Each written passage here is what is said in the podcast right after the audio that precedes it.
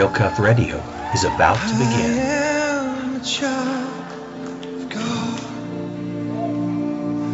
Everybody loves a hero. I believe there's a hero in all of us.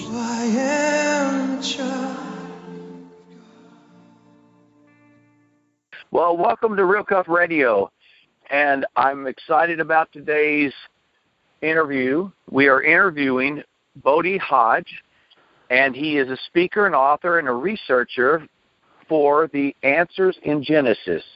And if you have watched anything on the news lately, you have seen the big, huge, massive ark they just built. And uh, you know, I saw the news kind of making fun of stuff, and I thought, well, I've got to go go do an interview because anything the news doesn't like, I want to see. So, how are you doing, Bodie? Hey, uh, doing all right. Uh, it's great to be on the show. Well, and I've got Julie on the line today too. Hello, everyone. Hi, Julie. Hello. Welcome. And I just want to say, you know, we went ahead and made a trip. We're from we're in Texas right now, and uh, we made a trip out here to see the Ark. And I was just blown away with the size of it because I wasn't expecting it to be that huge. Well, yeah, it sure And- is, isn't it? Yeah, five five hundred and ten feet long, I, I believe is what uh, they said. yeah, that's correct. And uh, yeah, so you know, it's really if if you if people have not come out or not made it, you know, plans to make a trip to come out and see it, you need to because I'll be honest, I believe it's a sign for us in the last days. Well, I tell you, you what, it, it it's definitely a sign. This, this is a huge structure. You know, for those who have not uh, seen some of the news uh, reports or anything like that on Noah's Ark, I mean, the pictures do not do, do it justice. Once you're there and you see the immense size of this thing, it's an it's an incredible uh, thing to see.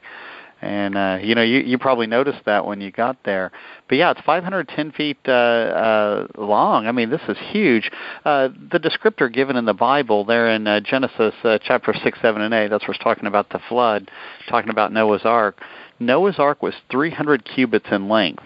And a lot of people wonder, well, what's what's a cubit? We don't really use cubits anymore, but cubits basically fingertip to your elbow. And uh, based on that, uh, an an ancient king usually their cubit was the official cubit for their realm. But uh, the Bible lists two cubits. We had a short or a common cubit, which was about 18 inches, and then you had a longer cubit, which was a cubit and what's called a handbreadth, and uh, that would be about 20 to 21 inches. So uh, using the shorter cubit, Noah's Ark would have been about 450 feet long. But if you use the older cubit, the longer cubit, which is probably what Noah used, it'd be about 510 feet long, and it is a huge vessel. So. Wow, it, it is. Well, do you want to go ahead and tell us a little bit how what you know got y'all into doing this, and and you know, uh, Where did the vision come from? Well, uh, you know, Ken they? Ham. Yeah, you know what? That's a great question, actually. Ken Ham is the founder of the Ministry of Answers in Genesis. We're an apologetics ministry. Been around uh, uh, just under about 30 years or so. But uh, you know, we've had this desire to build a creation museum, which we built here in northern Kentucky, and that opened in uh, uh, the year 2007. But uh, even before that was open, we had in mind let's build a full-size Noah's Ark, and the board had been in uh, uh, conversation about that, and we'd worked with uh, some engineers on design, uh, worked with a lead uh, researcher uh, named Tim Lovett. And uh, Tim Lovett, by the way, he's an Australian engineer, and uh, he's an ark expert, and uh, he's he, he's a young man, probably in his uh, 40s there. Um, and sadly, he was in a pretty bad uh, accident there uh, just about a week ago. Uh, he's a bicycle rider, and a car ran into him, and he's he's actually struggling for life right now. So if I can ask for for prayers on that lead researcher, uh, Tim Lovett. But uh, Tim Lovett, uh, he did a lot of research on the design and the shape of Noah's Ark. So what you saw out at the Ark Encounter uh, was based on that Lovett design.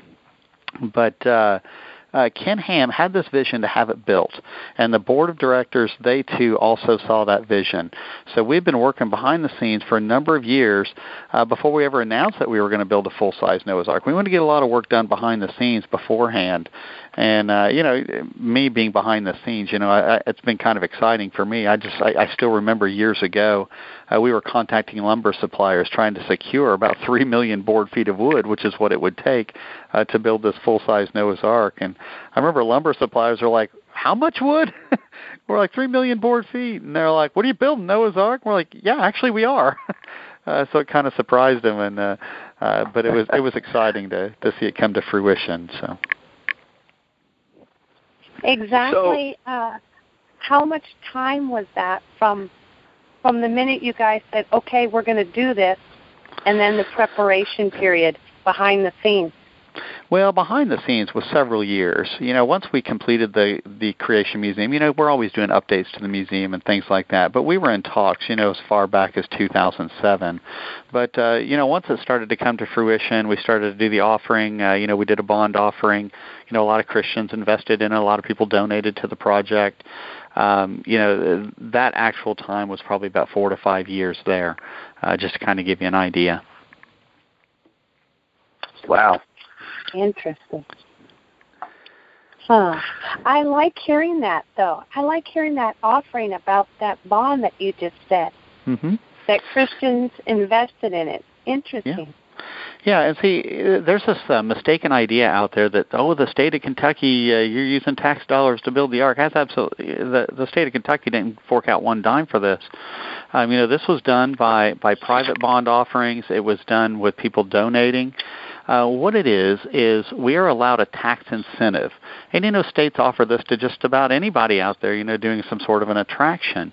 You know, whether you're in California, whether you're in Illinois or Kentucky. You know, and, and you know different states will compete with each other offering different tax incentives and Kentucky offered us a tax incentive you know that that they would offer to anyone, whether you're an atheist, whether you're a humanist or a, a Muslim or a Christian.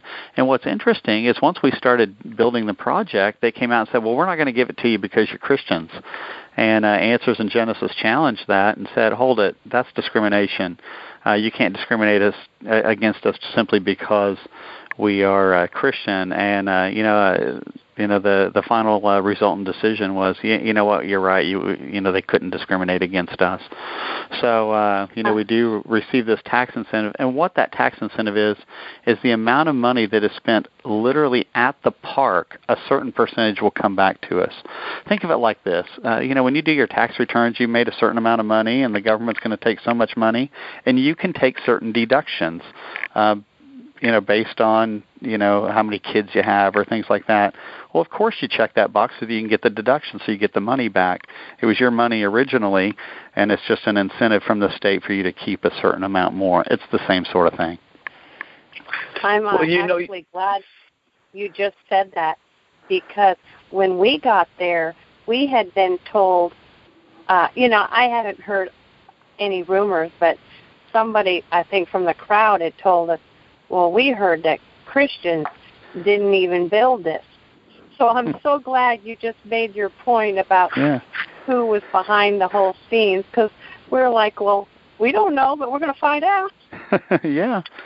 So, yep. I got to say too, it was a it was a blessing because even like the hotels we stayed in, or we went and ate afterwards at uh, uh, restaurant, the uh, little what is it, Gold Gold Golden Star Corral. Chili restaurant. Oh, Gold Star Chili, yeah, no, yeah. You know, yeah. all those places are being so blessed because of what y'all built. That that hotel was completely full, and they said almost all of it was to come and see your attraction. You know, that's exactly right. Even when we built the Creation Museum here in uh, northern Kentucky, which the, the Creation Museum and the Ark, they're separated by about 40 miles, about 40 minute drive and uh, you know it was built in 2007. Well, if you remember, uh, the economy about 2008 really kind of crumbled, and uh, you know a lot of places struggled, you know, to you know to stay in business, uh, particularly in this area. But what what we kept hearing from different hotels, from different restaurants and stuff, they said, you know, all the tourism just seemed to drop off except for all these people that keep coming to the Creation Museum. And we go, well, yeah, thank you. You know, it was a nice blessing. You know, our numbers really did not dwindle at the Creation Museum, even in light of the recession. And what's interesting is with the Ark project, a lot of people here in northern Kentucky, a lot of businessmen were like, you know, they were all for it because they said, you know what, this is going to bring people in from not only all over the United States, but from all over the world. And that's exactly what we're seeing so far at the Ark. How, wow. uh, how did you come up with that land? to build it? Where did that come about? Well, of course, we had to purchase that land, and uh, you know, we all total there's about 800 acres out there, and uh, you know, we had to buy a number of different farms, or you know, and and things like that. But uh, um, you know, originally we were looking to see if, if we were going to build it in Indiana, Ohio, or Kentucky. Um, the Creation Museum is built here in northern Kentucky, so it'd been nice to have our other attraction uh, nearby here and uh, you know the different states were you know competing with each other with uh, uh, tax incentives and so forth, and Kentucky offered the best, and that's why we selected uh, Kentucky and looked for some land down here. Williamstown, you know, it's a beautiful little area. You know, there's a lot of wonderful Christians down there that we've been working with, and uh, you know they were pretty excited for the project. In fact, is uh, you know it's really helped boost their economy already with a lot of people down there being able to get some jobs, and uh, you know so they're pretty excited about that. But uh, uh, yeah, we just had to had to buy the land, and of course, uh, you know, it's not cheap to buy land anymore. You know, so we had to raise funds for that as well. Yeah. Okay. Wow. Now, I mentioned it being a sign, and one of the things I kept hearing while I was there, and especially from other people, they were hearing the same thing. You know, Matthew 24, where it says, you know, you know, uh, but as in the day of Noah, so shall it be the coming of the Son of Man mm-hmm. until the day Noah entered into the ark. You know, they didn't know That's until right. the flood came and took them all away. And, and I so I went back and you know the the listeners will have to go read Matthew 24 for themselves. But if you go back to the top, you know, Jesus is saying, you know, hey, uh, you know, they're asking him, show us a sign. What's what's going to happen in the end times? And I, I believe y'all's ark is that sign. It's, well, it's here. You know, there's definitely signs. You know, the Lord put signs, and you know, uh, you know, you go back to early pages of Genesis, and uh, you know, Genesis chapter one, even it talks about uh, sign, season, days, and years. You know, to be on the lookout. You know, the Bible talks about those things. The Lord gives signs, and uh, you know, this is a sign to the world. Hey, uh, that the Bible's true, and we've been living in a culture where people have been denying God. We, they, they've been denying the authority of His Word, and uh, you know we we see it all over the place. We've seen it in school systems, you know, where we got textbooks that are very much anti-God, very much anti the Bible. We see it in secular museums, secular media. Uh, you know, we we see these types of attacks, and what the Ark is, the Creation Museum, uh, what the Ministry of Answers in Genesis is all about, is that the Bible's true from the very first to the very last verse. And uh, you know that's a powerful message in today's culture. And what gets me, and I love this, is we got people from all over the world, many of which are Christians that are coming to see the Ark, but there's quite a few people who are not Christians and they're coming to see the Ark too. And they're going to get a chance to hear the gospel as they go through it. And you know what? That's what Answers in Genesis is on about. We're on about the authority of the Bible and the gospel founded in that Bible. You know, we're unashamed about that. You know, there there have been times that secular media come in and they say, "Well, why don't you guys just admit it? You're on about the Bible and the gospel." And we're like, "We do admit it." And they're like, "Oh, you do admit it. you know, they actually say it's kind of refreshing because a lot of times people don't want to admit it, particularly uh, many Christians. So yeah, we're we're right up front with that. We want people to understand the Bible's true. Hey, it's true when it talks about the ark. It's true when it's talking about the flood, but it's also true when it's talking about the gospel of our Lord and Savior Jesus Christ. Amen. I have a question. Sure. The type of wood that was used. Um, you know how uh, the ark has such a shape to it. Mm-hmm. Is that wood easily moldable, or did you have to do some particular procedure to get it to shape yeah, well, a little bit of both. You know, I mean, people have been working with wood for many years. You know, I mean, they're they're experts in doing veneer. You know, working with with, with wood and getting it to shape and different things like that. What we've done for the ark, uh, we, we've actually got uh, two main types of wood. We've got uh, uh, some spruce and we've got some Douglas fir, and that's what we ended up using. Now, we also used some white pine for the ceilings and for the inside planks. And what we also did was we had uh, a, a process that we did for the wood on the outside uh, because we wanted to treat that because you know Noah's Ark it, it only had to survive a year. Now we we don't want the Ark encounter to only last a year. we want it to last a lot longer. Um, you know, oh, yeah. so so so we're doing some things. You know, it's a it's a ship. It's it's built like a ship, but it's also built like a building. You know, it's an attraction. But uh, what we did was uh, we we got some wood. It actually came from the uh, from New Zealand. We had it shipped to the Netherlands, where it went through a process that's called Accoya and uh, basically it, it's supposed to last for probably 50 years or better um, you know, dealing with the weathering that we that we have to deal with here in northern Kentucky. And uh, what's interesting, you put the put the wood on there. It looks kind of brownish, but it's supposed to uh, fade into kind of a grayish tint, and uh, that's what it'll ultimately look like. It'll it'll look like this grayish tint. Fact is, when you were there at the Ark, if you look really careful at the Ark, you'll notice that it's already going into the gray gray tint already uh, there on the outside. What's interesting is the Bible says uh, to make the Ark out of gopher wood. And I know one of the biggest questions we see out there is what is gopher wood? you know, and of course we like to crack the joke, well you go for wood. But but uh but actually, you know, researchers have actually thought about this. Um it's probably not a particular type of wood. You know, we think of oak or hickory or, or spruce or, or fir or something like that. Um, it's probably not a particular type of tree. It's probably the the planking style. You know, when I say pressed wood or plywood, that's a way you've worked the wood. Uh, one of the things we found in a lot of ancient ships, uh, for example, stuff we pulled out of the Mediterranean sh- uh, Sea or, or, or things like that, they have some incredible planking styles that were incredibly strong and incredibly efficient. And what happened was over the years is we've lost that technology. By the time of Columbus or the age of exploration, uh, we were we were building ships uh, with what's called a carvel style. It, it's kind of a cheap, easy way. Yeah, you can, you can keep the water out for a while, but the ships aren't going to last you a whole long time. And uh, what we suggest is maybe that ancient technology was a carryover from Noah's Ark and the flood that had been passed along to a lot of early descendants, and what's happened is they've lost that over the years. And if you consider, Noah lived 350 years after the flood. His son Shem, according to the Bible, lived 500 years after the flood, and these guys were master shipbuilders. So we see no reason that they couldn't have passed on some pretty good shipbuilding technology to some of their descendants. Wow. You know, your answers in Genesis uh, dot org. I I guess there's a blog there where where you put because I, I I read one on there called War and Peace, mm-hmm. and uh, it it looks like you've got a lot of really good stuff for readers to go to and be able to uh, read and learn uh, mm-hmm. even before they come out to see, you know, the big ark and and and uh, your creation museum. Yeah, in fact, we got a lot of articles on uh, uh, the website there, answersingenesis.org. Uh, we have a whole section on Noah's Ark. We have a whole section on uh, the flood, uh, as well as a number of biblical topics.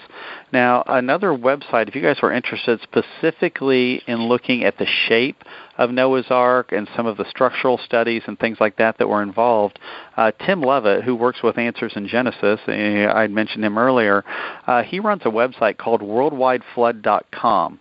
Uh, that, that's again worldwideflood.com, and that's actually owned by Answers in Genesis. And uh, what that does is that looks specifically at the ark shape and its structure and the window and the wood and things like that. So you know that's another good site to go to as well. And of course, we have a number of books, uh, uh, you know, here at the ministry that uh, go into a lot more detail too. All right.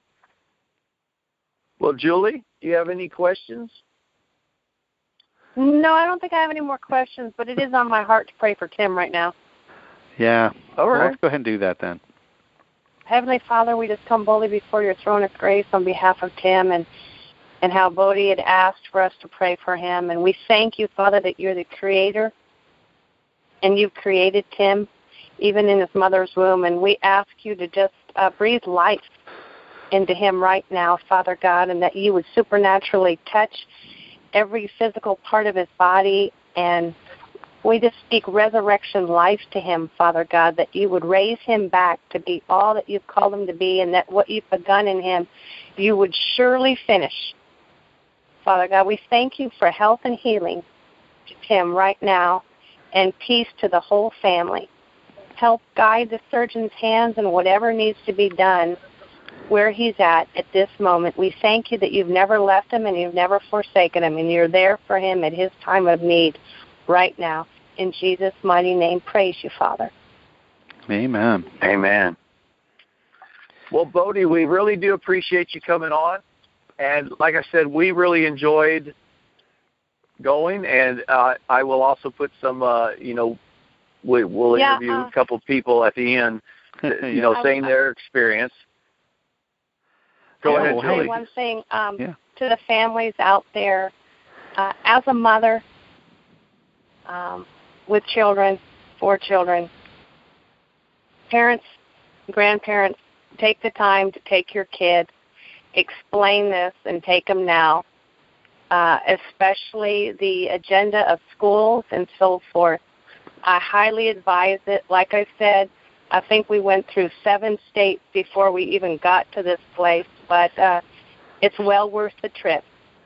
So, um, and it's not too expensive to go. Uh, same amount that you would pay to go to Six Flags or an amusement park. But uh, this is well worth the time for your kids and your grandkids to come see this. And um, that's all I wanted to say. All right. Well, we really appreciate you guys giving us a call, and uh, we can chat about all this. And uh, God bless you, and keep up the great work. God bless Definitely. y'all too. You too. Thank you so much. Blessings. Thank, Mhm. thank you, Bodie. You bet. Bye bye. Okay, so what is your name? Michael Pantuso. Okay, Mike. Well, tell us what do you think about this ark? Well, I thought it was really big, and it was really cool because it was from like the ancient times. Just how huge it was and how long it would have took them to build the ark. It was really cool. So, what is your name? Angelina. Angelina, tell us what did you think about the ark? I love the noises that was going on in it. Yeah, that's cool. So, what is your name? Timothy. And so, tell me, what did you think of the ark? I thought it was it was really huge and how much capacity it hold. It was pretty cool. All right.